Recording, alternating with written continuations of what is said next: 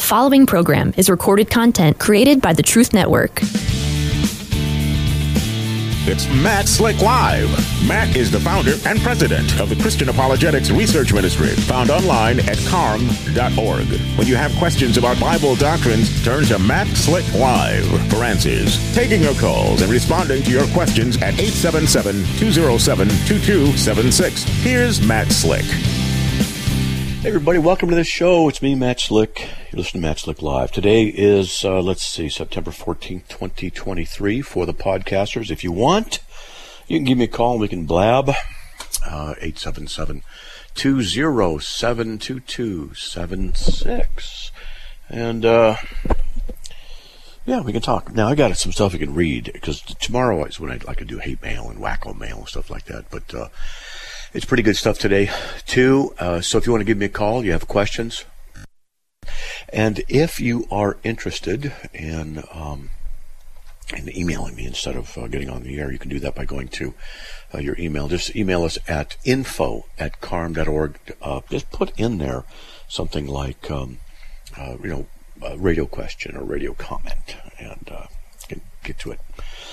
And so we get a lot of stuff like that. We do actually have uh, Oh, I've got, let's see, did some rearranging of some stuff. We've got several questions. We've got uh, 57 wacko mails and uh, 32 hate mails because we have some old stuff. And so there, we get some stuff like that every now and then. But for some reason, to my utter dismay, I don't get as much hate mail. Uh, I don't like it, but that's just what it is. And, uh, okay, so it looks like Rumble crashed. So we'll see what's happening. If they're going to redo that, we'll figure it out. They're going to work on that. Are they going to work on that? Uh, you know, get it going there, Ernie? I don't know. Doesn't matter. He'll figure it out and let me know in the text there. If you want to give me a call, like I said, 877 207 2276.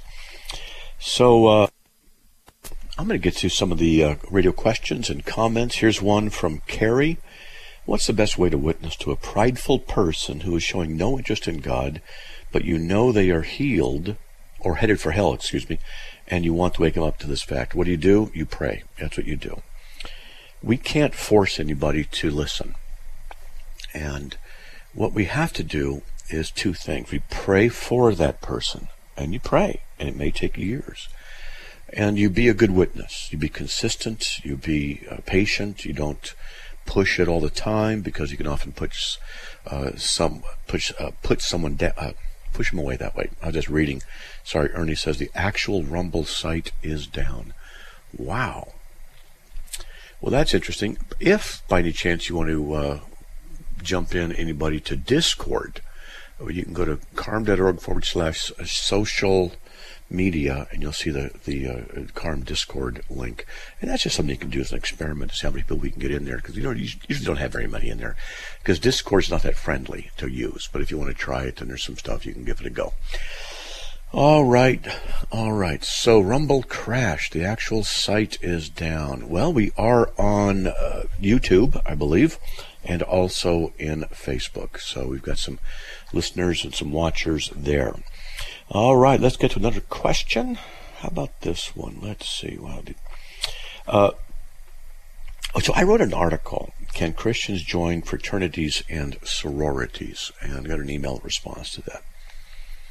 And I wrote in there that you know a Christian can join or cannot join depending on a few things. You know, you you can't if they're going to do weird rituals and secret oaths and illicit stuff. You can't you know you can't participate.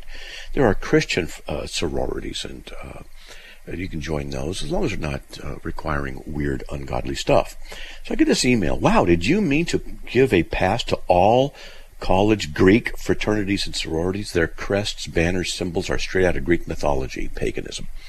Now this is interesting because uh, so what if they have Greek letters like Alpha Omega? What if they have those on their their emblem or their seal or whatever it is? Yeah, so what if they have uh, a Greek guy philosopher as a toga thing? So we got to be careful what's called the genetic fallacy. The genetic fallacy is the source is bad, so therefore it is bad. First, uh, and also consider 1 Corinthians 10 can we eat meat sacrificed to idols? Well, yes, you can, as long as you're not stumbling anybody else. You have freedom in Christ. So, you know, just because those symbols are there doesn't mean it's all bad.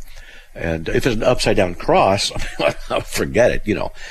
But this person goes on, their, their induction ceremonies and oaths, handshakes are secret, forbidden in the Bible. That's what I said. I said, don't, don't do that if that's the case.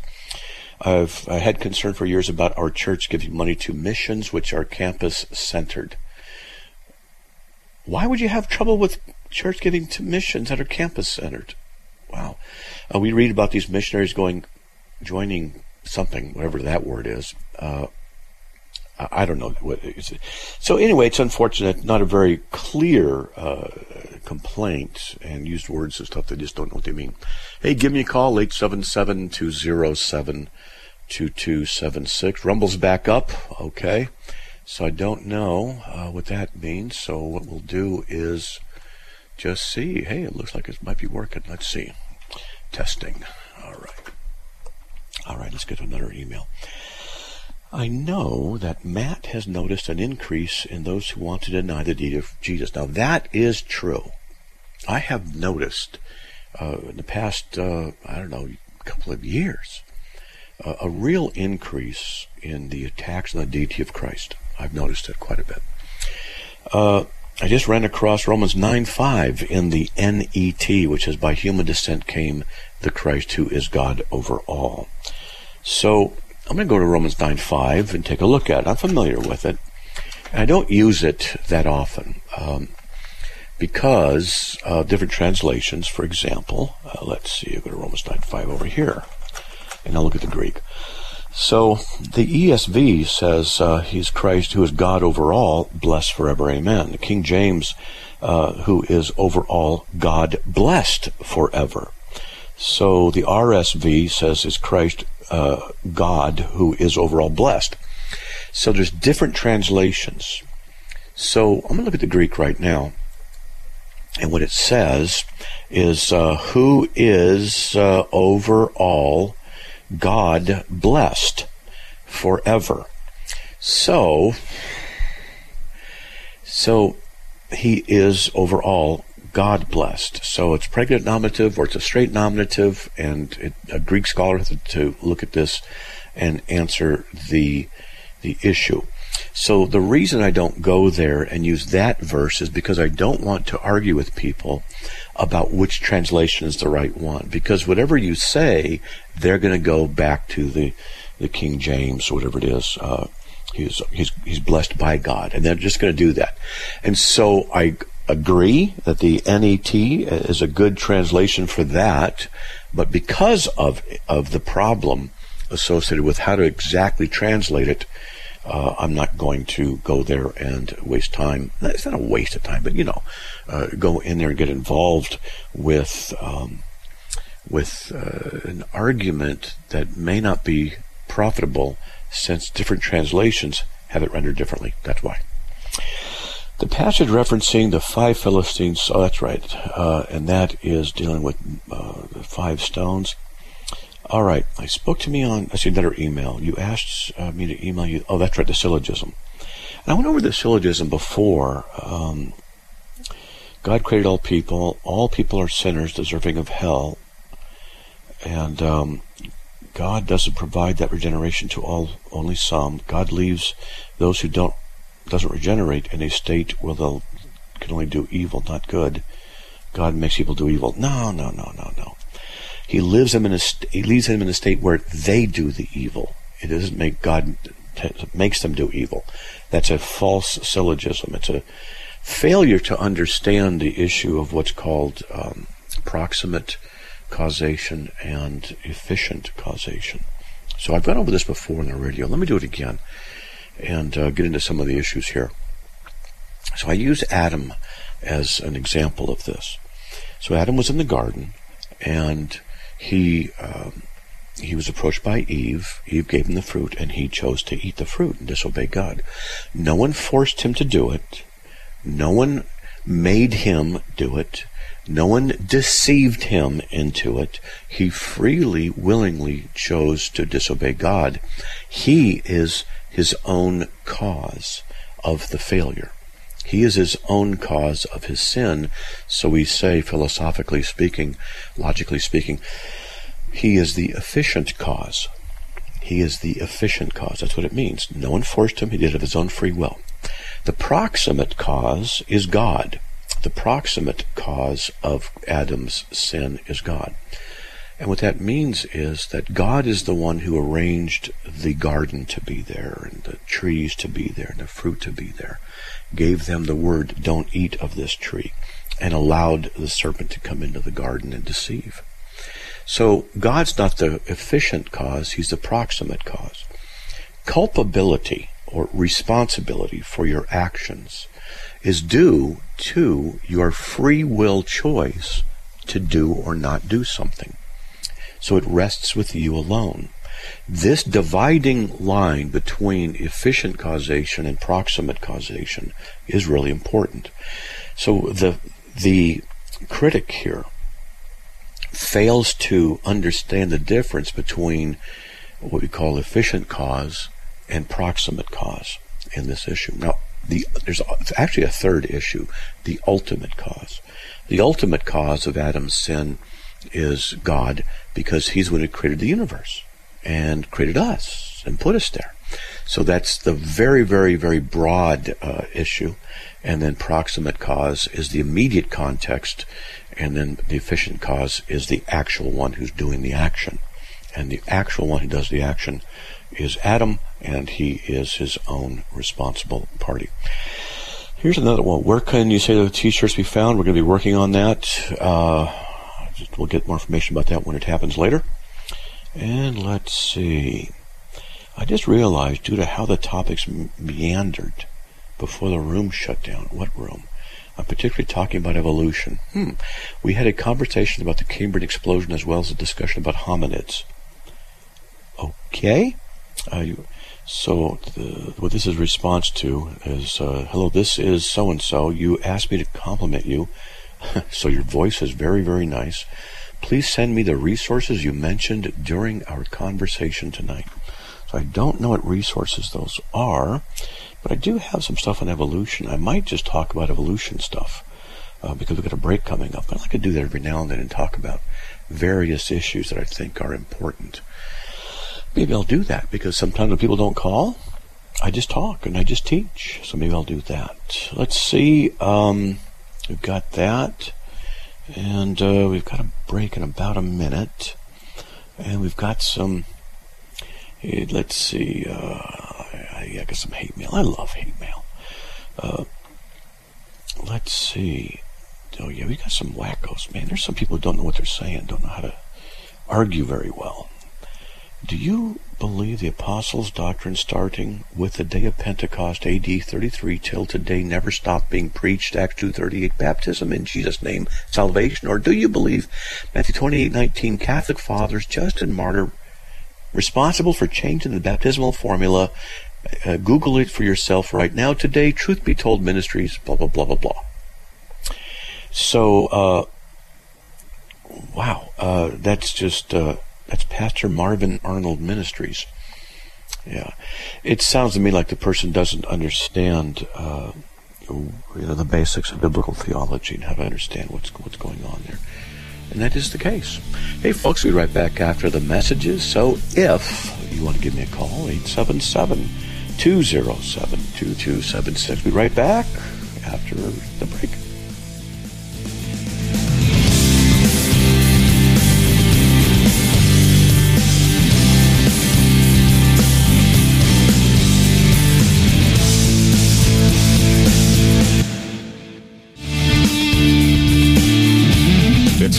Matt Slick Live, taking your calls at 877-207-2276. Here's Matt Slick. All right, everyone, welcome back to the show. If you want to give me a call, 877-207-2276. All right, all right, let's get to, let's see, that'll be Monty from North Carolina. Monty, welcome, you're on the air. Yeah, peace be unto you, my brother. Hey, thank um, you. God has richly blessed me um, to get a new Greek English interlinear New Testament from um, it's from Tyndale, and it's in the New Revised Standard. My okay. my question, brother, is what is the most efficient and productive method to use this in my study? Well, it depends on what you're studying and how you're studying. But I would recommend to do very light Greek intro, like learn the basic letters, which would only take you 20 minutes. And uh, so you can at least pronounce the words. But in a good interlinear, depending on what kind you have there, sometimes they have the pronunciation of the words uh, in there. Like, uh, you know, in the beginning was the word, enarche ein halagos. That's, it'll teach you how to pronounce the Greek.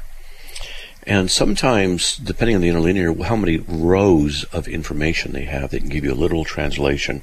They can give you um, translation numbers, or to the Greeks, uh, to the Strong's Concordance, and then they have ways of analyzing stuff.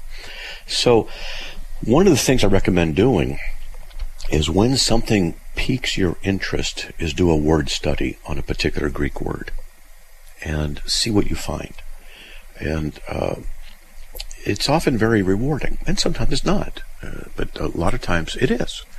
So it just depends what you want to accomplish. But I do recommend this. A lot of people don't do this, and I strongly recommend this, is to do outlines. And I've been doing outlines for years and years, and I have maybe 30 outlines on material that I've been developing over the years. And it forces you to arrange things logically. And then you find where information is to fit. And so when I, in fact, when I teach my Bible study like I do on Thursday nights, I present to the group an outline. It's verse by verse analysis with the comments in an outline form. And it's very quick, very basic, and it's informative instead of long narrative points. That's just how I think. And I, I think it works better that way to categorize information so you can retain it. All right? That's very helpful um, to me. It appears in this book that there is one row of uh, interpretation under the Greek words, and then on the very yeah, that would not be an interpretation; it'd be a translation, because translation, to interpret is yeah, that, just yeah. so you know, because when you get into this, precision makes a difference. Interpretation is is verbal to verbal. Translation is written to written. Okay. Okay. Okay. So they're translating. All right. mm-hmm. Thank you for the correction. Um, it's just a, then, it's a small uh, thing, but it's important because when you do this kind of work, they'll say interpretation or translation, and they mean different things. That's why it's important. Correct. Okay. On the, Thank you, sir. On the right hand side, it then has. Uh, now I've confused this to try. It has on the right hand side, I guess, what the commentators use to mm-hmm. explain what what it is. Mm-hmm. and then it's this is in the new revised standard version, but I have been studying in the MacArthur Study Bible from the New American Standard. So Good. should I compare each one? Sure, compare them. Yeah. And also, when you find uh, something that doesn't exactly match, that's good because you need to study why. And usually, when you do that, you'll find out what's going on. Because Greek can have different shades of meaning. A single word can have at least 24 different forms, the, the nouns can. And they have different players. And it's called, uh, you know, the cognates of the form of the word. So you can have uh, nominative, genitive, dative, accusative, optative. You can have masculine, feminine, neuter, and you can have plural and singular. And all these variations are woven into nouns. Well, depending on a few things, it, you can have a slight meaning difference on how a translator might want to see something. So that's why it's it's worth looking at and just comparing. You'll you'll yeah. just, you'll benefit. Okay. Well, I was blessed also to have a Greek to be to be given a Greek grammar beyond the basics by Wallace. Good. And Good sometimes book. I get a little. Thank you, sir. I get a little overwhelmed in going around, you know, trying to um, understand what I'm reading. Uh, this yep. Greek has uh, really become Greek to me. Pardon the. That's pardon. yeah, I get you. I get you. Uh, what I would do is uh, just go through little by little. You can also, if you're interested, you don't have to go very deep into Greek, but you can uh, just go online, look up at YouTube, and say uh, "Basic Introduction to Biblical Greek." You know, look it up, and you'll have people talking about it, and you go, "Oh, that makes sense," where before it didn't, because it's just not that easy to, to pick it up uh, unless you're linguistically minded and you don't understand a few basics you can get lost pretty quickly. And so you have to know things like what is the nominative case, the genitive, the dative, the accusative, you know. And so these have to do with what's called direct and indirect objects and possession and subjects. And once you understand those basics, you can go, oh, I see what's going on, and it's not that big a deal. It okay. isn't, it isn't. And Okay. then one last log on the fire. Um, I think you had made a, a recommendation about the new American Standard version Yes, I- that you. that's what I use. like. Yeah. Excellent. That's what I, I, I've been using Um, it for many years 30, 35, 40 years. I don't know. It's a long time. Okay. Um, well, Matt, I, I really appreciate your ministry, and um, I do love keeping you in my prayers because I recognize your job is not the easiest one, but you do it with a lot of zeal, and I think you have a genuine love for people, and that shows through on the radio. So you keep it up, and you are constantly in my prayers. Hey, thank you. I appreciate it. I'm chuckling because of genuine love. I like to say to people, yeah, I faked that pretty well.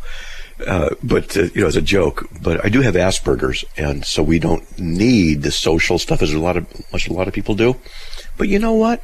I do care how people uh, are before the Lord. I want them to find Christ, and that's what's important. And uh, that's it.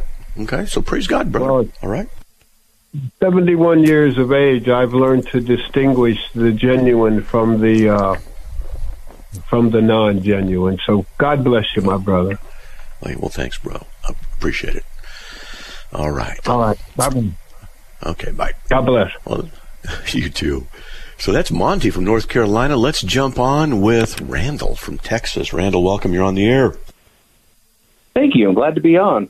Uh, I had uh, this is a Randall. I jumped on uh, yesterday to your uh, video the other day and just had had a lot of fun uh, chatting with you. Uh, I was just Oh. going to ask, uh, We, what we got a break. Hold on. Hold on. Oh, sure, sure. Sorry about that. Just where, where No the worries. timing goes. We'll get right back, okay? Hey, folks, we have three open lines. If you want to give me a call, 877-207-2276. We'll be right back.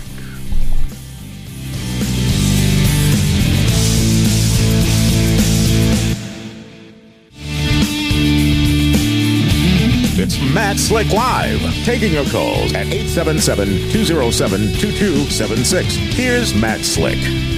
All right. Hey, everybody. Welcome back to the show. If you want to give me a call, 877-207-2276. Let's get back on with Randall. Randall, How's it how you doing, buddy? Good. So I just uh, had a real quick question I wanted to ask. Um, if you could just share maybe what are some of your favorite, um, uh, I don't want to say proofs necessarily, but some of your favorite um, arguments for the existence of God that you have found effective in evangelism? Well, evangelism is different than apologetics uh, because out on the street, evangelism is different than online uh, apologetics and evangelism. So I'll, I'll do the one that I do online that I developed and uh, accidentally developed, and I find it to be useful. And it's the basic idea that statements are either true or false. It's called the law of excluded middle. And so what I'll do is I'll say, okay, do you affirm that statements are either true or false? You know, you know, I am talking to you, true. I'm an elephant, false. And I talk about it, and 99% of the time, people say, yeah, that, that's correct. I said, okay, good. Now, what I'm going to do is offer you a statement. Please tell me if the statement is true. I'm talking to an atheist, right? And I say, tell me if the statement is true or if it's false. And here's the statement. It is always morally wrong to torture babies to death merely for one's personal pleasure.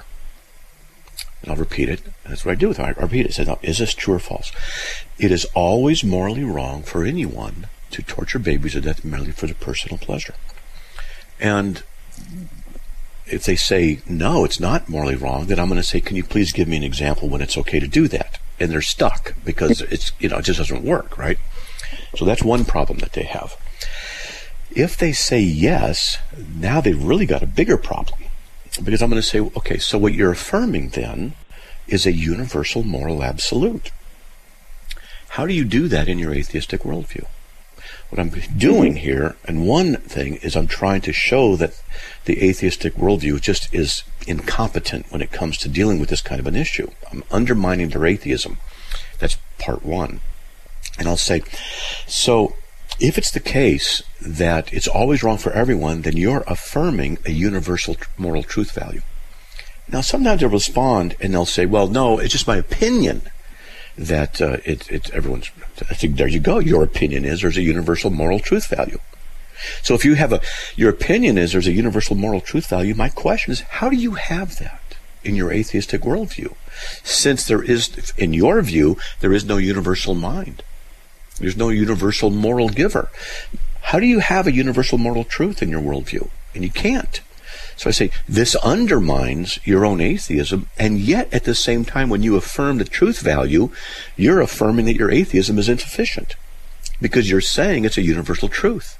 But there's a problem yet again, because a universal truth requires, by implication, a universal mind. See, morals, mm-hmm. we don't find them underneath rocks. We can't put it in a jar. Take a picture of a moral. It's an abstract entity. A moral is something that occurs. So if I'm not going to lie to you, Randall, I, you know, if I if I were to lie to you, that's occurrence in my heart. You may not even know that I have.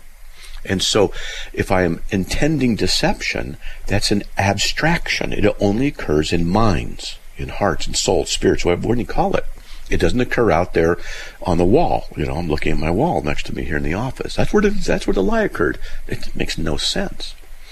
So the idea of morality deals with minds, with spirits, with souls. How do you have a universal mind, or it's going to be a universal moral truth value in your atheism? For one thing, you can't do that because your your view refutes it. That's a whole other thing to get into. But the other thing is, you're implying there's a universal mind, and I would say mm-hmm. that uh, that means there's a God, the universal mind. And they say, and once we're done with this, I can talk to you about the one and the many issue and how a universal of moral truth that is universally true has particular manifestations. I mean, how we have the one universal with many particulars and how that can be solved by the Christian Trinity. And I get into, that's a whole other part. I'll do that with them too. That's one way. I got another one if you want. Okay. Sure. all right. So another one is uh, I call it well it's the it's a variation of the Kalam cosmological argument. You can't have an infinite regression of uncaused causes. And it's a basic mm-hmm. principle. But what I'll do is I'll say, look, all facts, all actualities and potentialities exist inside of a causal chain. They don't exist independently of any context. So the fact that I have a, uh, a Maine Coon cat which I do. He's 20 pounds. And uh, we call him Flopper. He's got the IQ of, of, a, of a bag of logs, okay? He's a beautiful, lovely cat. He does. He's got a bag of logs. You know, he used to roll down the, the stairs. He's just like, we call him Flopper for a reason. You know, he's more coordinated now. He's, he's a kid and he was, and so people come over and go, what the heck is that? That's our cat, you know, put a saddle on him and you can ride across the room. So anyway, uh, that's, that's what you call a digression. So all facts, all all potentialities and actualities have a context. So my cat's existence is context in I own the cat. He lives in our home. He was uh, given to us by a family member, uh, and someone bought that cat for our family member and flew the cat in uh, from uh, out of state. This is all true. A fact has mm-hmm. a context. Every fact has a context, and every context is a set of other facts. So every fact and set of facts has to have a context. Well, the contexts are, they have time, temporality to them. What must be the case for those facts to have their context? Well, whatever came before that. Well, what come before that? How far back do you go? You can't have an infinite number of, of contexts. And I can give an illustration for that. but I'll, if you want, I will. But the thing is, so it has to be traced back to the ultimate initial cause. And the ultimate initial cause is personal or impersonal. And how does an impersonal cause initiate all actualities and mentalities as well, as well as uh, universal morals? How do you get these generated out of an uh, impersonal abstract entity? You can't do that. So then I, I, this is more complicated. I get into that. And then there's transcendentals, which I get into that too as well. The universality, the laws of logic, particular manifestations. And then when I'm done talking with them, a lot of times like this, I say, "Oh, there's one more thing I want to run by you." And they say, "What?" And I say, "Jesus rose from the dead. The eyewitnesses wrote about it. What do you say about that?" And to go hmm. way back simple. Hey, he rose from the dead. Well, I don't believe it's a book. Blah blah blah. I don't believe this. I go, well, you don't have to believe it, but you you should. And if he did rise, what does that mean? I'll tell you what it means. It means everything he said about himself is true. And he said, I'm the way, the truth, and the life, and nobody comes to the Father but by me. You've got to trust in Him for the forgiveness of your sins because you've offended the infinitely holy God, and His resurrection proves that what He said is true. So I'll do that and get the gospel message out too. Okay? That's awesome. I like that. Yeah. So there very good. Yeah, I just uh, we're actually working on a project with our church right now on uh, specifically starting an evangelism program. Um, maybe a better term is an evangelistic outreach opportunity okay. uh, to to connect with our neighbors and within our community. So we're we're taking each one of those neighborhood sections um, and, and sending some folks out, and so I'm helping to do the training there, and just wanted to get some good some some ideas of what would be some you know. Obviously, you're not going to be able to answer all questions at all times, but what are some just good hit pocket um, bits that you know someone could share quickly uh, and and not you know that and, and they didn't have to have a whole lot of background information to be able to get into that. Well, if they're going to go door to door, for example, different things have different contexts. And so let's just say, mm-hmm. you know, door to door. Or what if you have a ministry set where you go and mow people's lawns for free? Mm-hmm. What if you, uh, you know, hey, I saw your tree needs trimming. We just have a church group. We want to come in and, and just do it for free. We Want to know if that's okay with you? We're not asking for anything. And uh, you could do that, and you have uh, tracts uh, ready, and you can invite them to your church. Okay, and nine times out of ten, it's not going to happen. But th- th- there are different ways that you can do mm-hmm. that and it just depends on which one you want to go with. So, if you tell me which one you, are leaning towards, we can talk about some ideas. Yeah, the, the direction we're headed um, is leaning towards uh, just knocking on doors and just simply asking, you know, letting them know that we're we're uh, the church across the street, and that's the name, not the name of the church that physically is. We're across the street from the neighborhood, and yeah. that we're just there to see if we can pray for them for anything. And if they say yes, then you know pray with them, connect with them. If they say no, then you know shake their hand, tell them thanks for thanks for letting us uh, spend your, some time with you, and and move on to the next door, and then uh, make, you know uh, come back maybe three months down the road and and ask again. That's excellent. What I would also do is have um, a, tract of some sort you could hand out, or a piece of paper, or something, a brochure that has your church intro on it, directions, name of the church, and just say, "Can I leave this with you?" And if they say no, okay, but uh, there's a reason for that too. We got a break. Let's talk a little bit more about this after the break because that's a really good idea you got. Hey, folks, three open lines. If you want to give me a call, 877 207 2276. Be right back.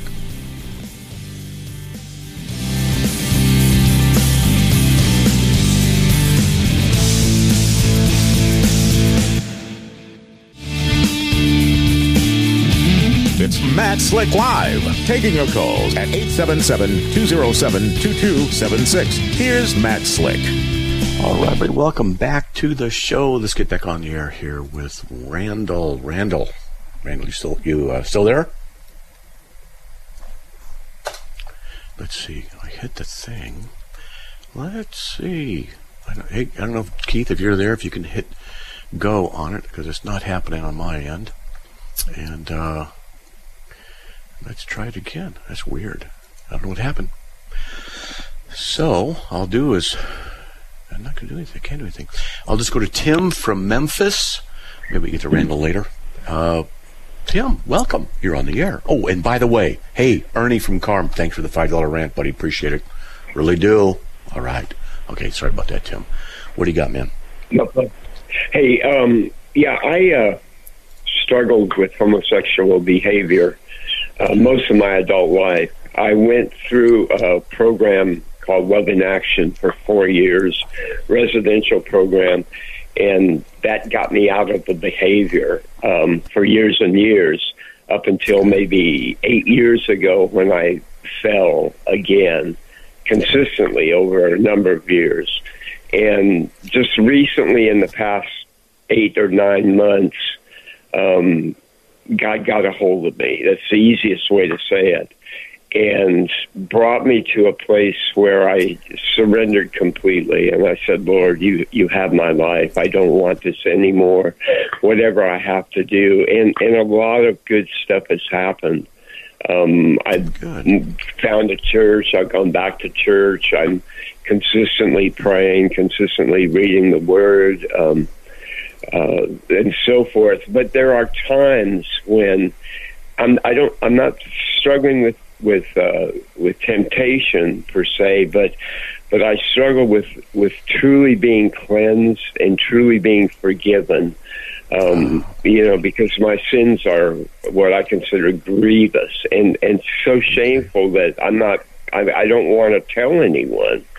Um, and you know, there are there are times when I get um, bound up in that, and I wonder how can I truly know true, uh, deep in in the heart of my heart's forgiveness for some of the things I've done. Um, I guess that's my question. How can I know that deep cleansing? You know, and then I start thinking about David today. Uh, you know, how did he find that Psalm 51 cleansing? Cleanse my heart, oh God. Um, so anyway, that's kind of my question for you. Okay. So this is an issue of the heart and the head. And it's easier to talk about what we ought to do rather than doing it. And so I'm going to do the easy Okay. part first. And the easy part Okay. is is what you ought to do. You ought to recognize that Jesus Christ, God in flesh, that his blood is of infinite value, and your greatest sin cannot undo the wondrous forgiveness that is accomplished in it. It is. It's not potential, it's actual. In Colossians 2:14, it pre- preceded by verse 13, when the last few words in 13 says, having forgiven us all of our transgressions, our sins. And then verse 14 says, having canceled out the certificate of debt, the consisting of decrees, which is hostile to us, he took it out of the way, having nailed it to the cross. So what that means is, Jesus at the cross canceled your sin debt. Not when you asked him to. It didn't occur when you asked him. You're justified when oh. you ask him.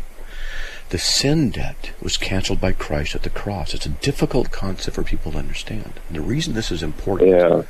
is because, believe it or not, he knew you and your sin, and he loved you anyway. And on that day on the cross, 2,000 years ago, your sin was imputed to him. All of it. All of your sin. The sins you've committed, those bad sins, and they're all bad, but different degrees, and the sins you're going to commit in the future. All of them were put upon Christ, and they were canceled at the cross. They're not canceled at your baptism. They're not canceled at communion. They're not canceled at your belief. Now I got to give a doctrine lesson here because people are their eyebrows are going up. What do you mean? Well, we're justified when we believe. Justification is a legal declaration of righteousness. And you can read Romans 4, the first few verses of Romans 4 for that. And so we have a righteousness that's not our own. The righteousness that comes from God. That's Philippians 3 9. So you have to understand this is the theology, right? This is the theology. 2,000 years ago. Well, I'll back up even further. In Ephesians chapter 1, verse 4, talks about, it says, He chose us in Him before the foundation of the world that we be holy and blameless In love, He predestined us to adoption as sons through Jesus Christ our Lord. So God elected to save you from before the foundation of the world. His love for you is infinite. Is the thoughts for you are infinite. His decrees and his forgiveness in you is infinitely old. And you have to know this that he chose you in spite of who you are, in spite of your sin. And he chose to love you for what's right. in him.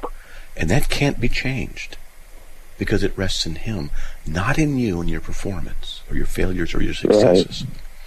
And so Jesus came to save the ones given to him by the Father. Jesus says in John 6, 37, all that the Father gives me will come to me. And the ones who come to me, I certainly will not cast out. He says, all that the Father gives me will come to me. That means you're given by the Father to the Son. And Jesus says that you cannot be lost. He says, the will of the Father is that all that he's given me, I lose none. So right, you have to understand right. there's a theological thing about you in particular that's infinitely old, that has been from before the foundation of the world. And your sin, which is great, did not stop God from loving you. He didn't right. decide not to love you or temporarily not love you because how bad you can be. Trust me, I know that one personally. Man, I'll tell you, I've got some sins in my past, and like, oh my goodness. The thing is, God chose to love you because of what's in Him, not because of what's in you. And what you need to do is you need to trust the love of God in the cross. Your guilt is right is, is a proper guilt in one sense, but not in another. It's proper in that, yeah, you're guilty. But it's not proper in that, but he took it away. Where are your eyes? Are they upon the work of the cross? Or are they upon the condition of your own heart? Because if it's upon your own heart, your narcissistic tendencies and your failures are going to be the chains that drag you back. If it's upon the cross, right. then the blood of Christ will continue to cleanse you. John 1, 7 through 9. He will continue to minister to you. You have got to trust in what He did, not your own condition of your heart. I have a saying, my heart betrays me. My heart betrays me. There's so many sins I've got in my life in the past. I don't bring them up. I know they're taken care of at the cross. I know I'm guilty at the same time. And I decide to love him and trust him. And that's what you have to do. You have to decide that you're going to just yield to his infinitely old love for you and his infinitely valuable sacrifice on the cross for you. That you yield to the blood that cleanses you. You drop to your knees, bow your head, raise your arms, and you say, Lord, my heart betrays me, and yet I continue to trust you. Please work in my yeah. heart more holiness. Yeah. And that I would not look to my own guilt, that I would look to your blood, to your sacrifice. And that's what you have to do on a daily basis. A yeah. daily basis. And it'll take a while, but it'll happen, okay? Yeah. Okay. Well, one, one, one quick question on repentance. I mean, mm-hmm. I, do I need to go and talk? I mean, I feel like I need to tell people, look, this is what I was and I did this. I'm sorry. You know, like in church, everybody seems to be, if they knew this about me, you know, they would reject me or, or no. so, so forth. But, but I, I, you know, I think, I think it, it all goes back to what you originally said. I just need daily or hourly if I need to. Mm-hmm. I, That's right. You know, until I somehow get it. Mm-hmm. but well, I, okay, well, Matt, I appreciate it. You understand a little bit more here. Sin can be forgiven, but the effects of the sin continue. The effects right. of the sin upon your heart, your body, those are still there, and they're conditioned in you. And this is a struggle you're going to have, and it may take years before you finally release and realize yeah. that He loves you more than you can possibly imagine, and that it's well, all I, I cleansed. Okay, it's all cleansed. Yeah, well, Don't that's what I was going to say. I appreciate your emphasis on the what I would call the efficacy of the blood of Jesus. I, I've I've read this and I've heard this and and it seems more powerful than I can really comprehend, to be honest. True. But True. but necessary. yeah. Okay, Matt. Thank you. I appreciate it. Thanks for taking my call. You- You're welcome, brother. No problem, man. No problem. Okay. Okay. Bye bye. All right. Well, God bless. All right. Well, I enjoy calls like that. Um, it's the doctrines of grace that minister to our hearts. Randall, hey, welcome back, buddy. Sure, glad to be back. Yeah, I'm not sure what happened. We just uh, couldn't couldn't hear each other. Yeah, that's all right. It happens. No big deal. Um, yeah, So, I had some notes. I was going to talk to you about it, but if you have more, you want to go. You're you're the guest. Go ahead. No, no, uh, yeah. Just um, I, I'm open to hearing uh, what what what your recommendations are, uh, and so yeah, if you've got some notes, I'd love to hear them. Yeah, here's what I think would be a good idea, but you know, context is always different. You know, uh, I like what you said. You go to the door. Hey, you have any prayer needs? You might want to add. You have any questions about God or Jesus or anything like that? We'd be glad to talk to you about that. Uh, if not, that's okay. You know, and uh, here's a pamphlet or uh, a, nicely produced tract, not something handwritten on a paper napkin, you know, but something that's produced that, that looks good and with a church address and a website and say, you know, if you have any questions, here you go. You know, and that's it. And you, you know, and they say no, thank you. Well, okay, that's fine. You know, just praise God. But I'd also do this. I would take note of the situation. Let's say an elderly person comes to the door, and you can tell, well, very elderly, and that the yard's a mess. Well, then what you do is you take note of that. Maybe you get some guys later, and and you come back, you knock on the door, and you say, "Do you mind if we mow your lawn? We we were here three weeks ago, or whatever it is, and you know we just want to love on you, and that's it. And we don't ask for anything. We're not interested in that, just to serve you, because that's what it means to love your neighbor. And you mm. could also say, you know, if they want to know about the perichoretic inter-Trinitarian relationship and how it relates to universals and particulars, you could talk about that too at the door. But I don't know how far that'll get you. It might be. Might, might- might shut down a few conversations. No, that's fantastic. Yeah, I you know I, I think that, that that's so key. We did uh, a previous church I was at. We did a program called Adopt a Block, and similarly, we we came out every single Saturday, and we were always there. Uh, knocking on the door, asking if they need anything. We mowed their lawn, we painted their home. And the funny thing go. was when groups like the Jehovah's Witnesses came by There's to the- knock hold on, on. the door. Hold on, man. There's music, and we got to go. Sure, Call back tomorrow and finish that because I'd love to know. Yes. I want to, but we're out of time, and I'm I'm frustrated. I want to hear. So call back tomorrow, buddy. We got to go. Sorry. Thanks. Hey, that was Randall from Texas. May the Lord bless you. Hopefully, we'll be on the air tomorrow. God bless. Bye. Another program powered by the Truth Network.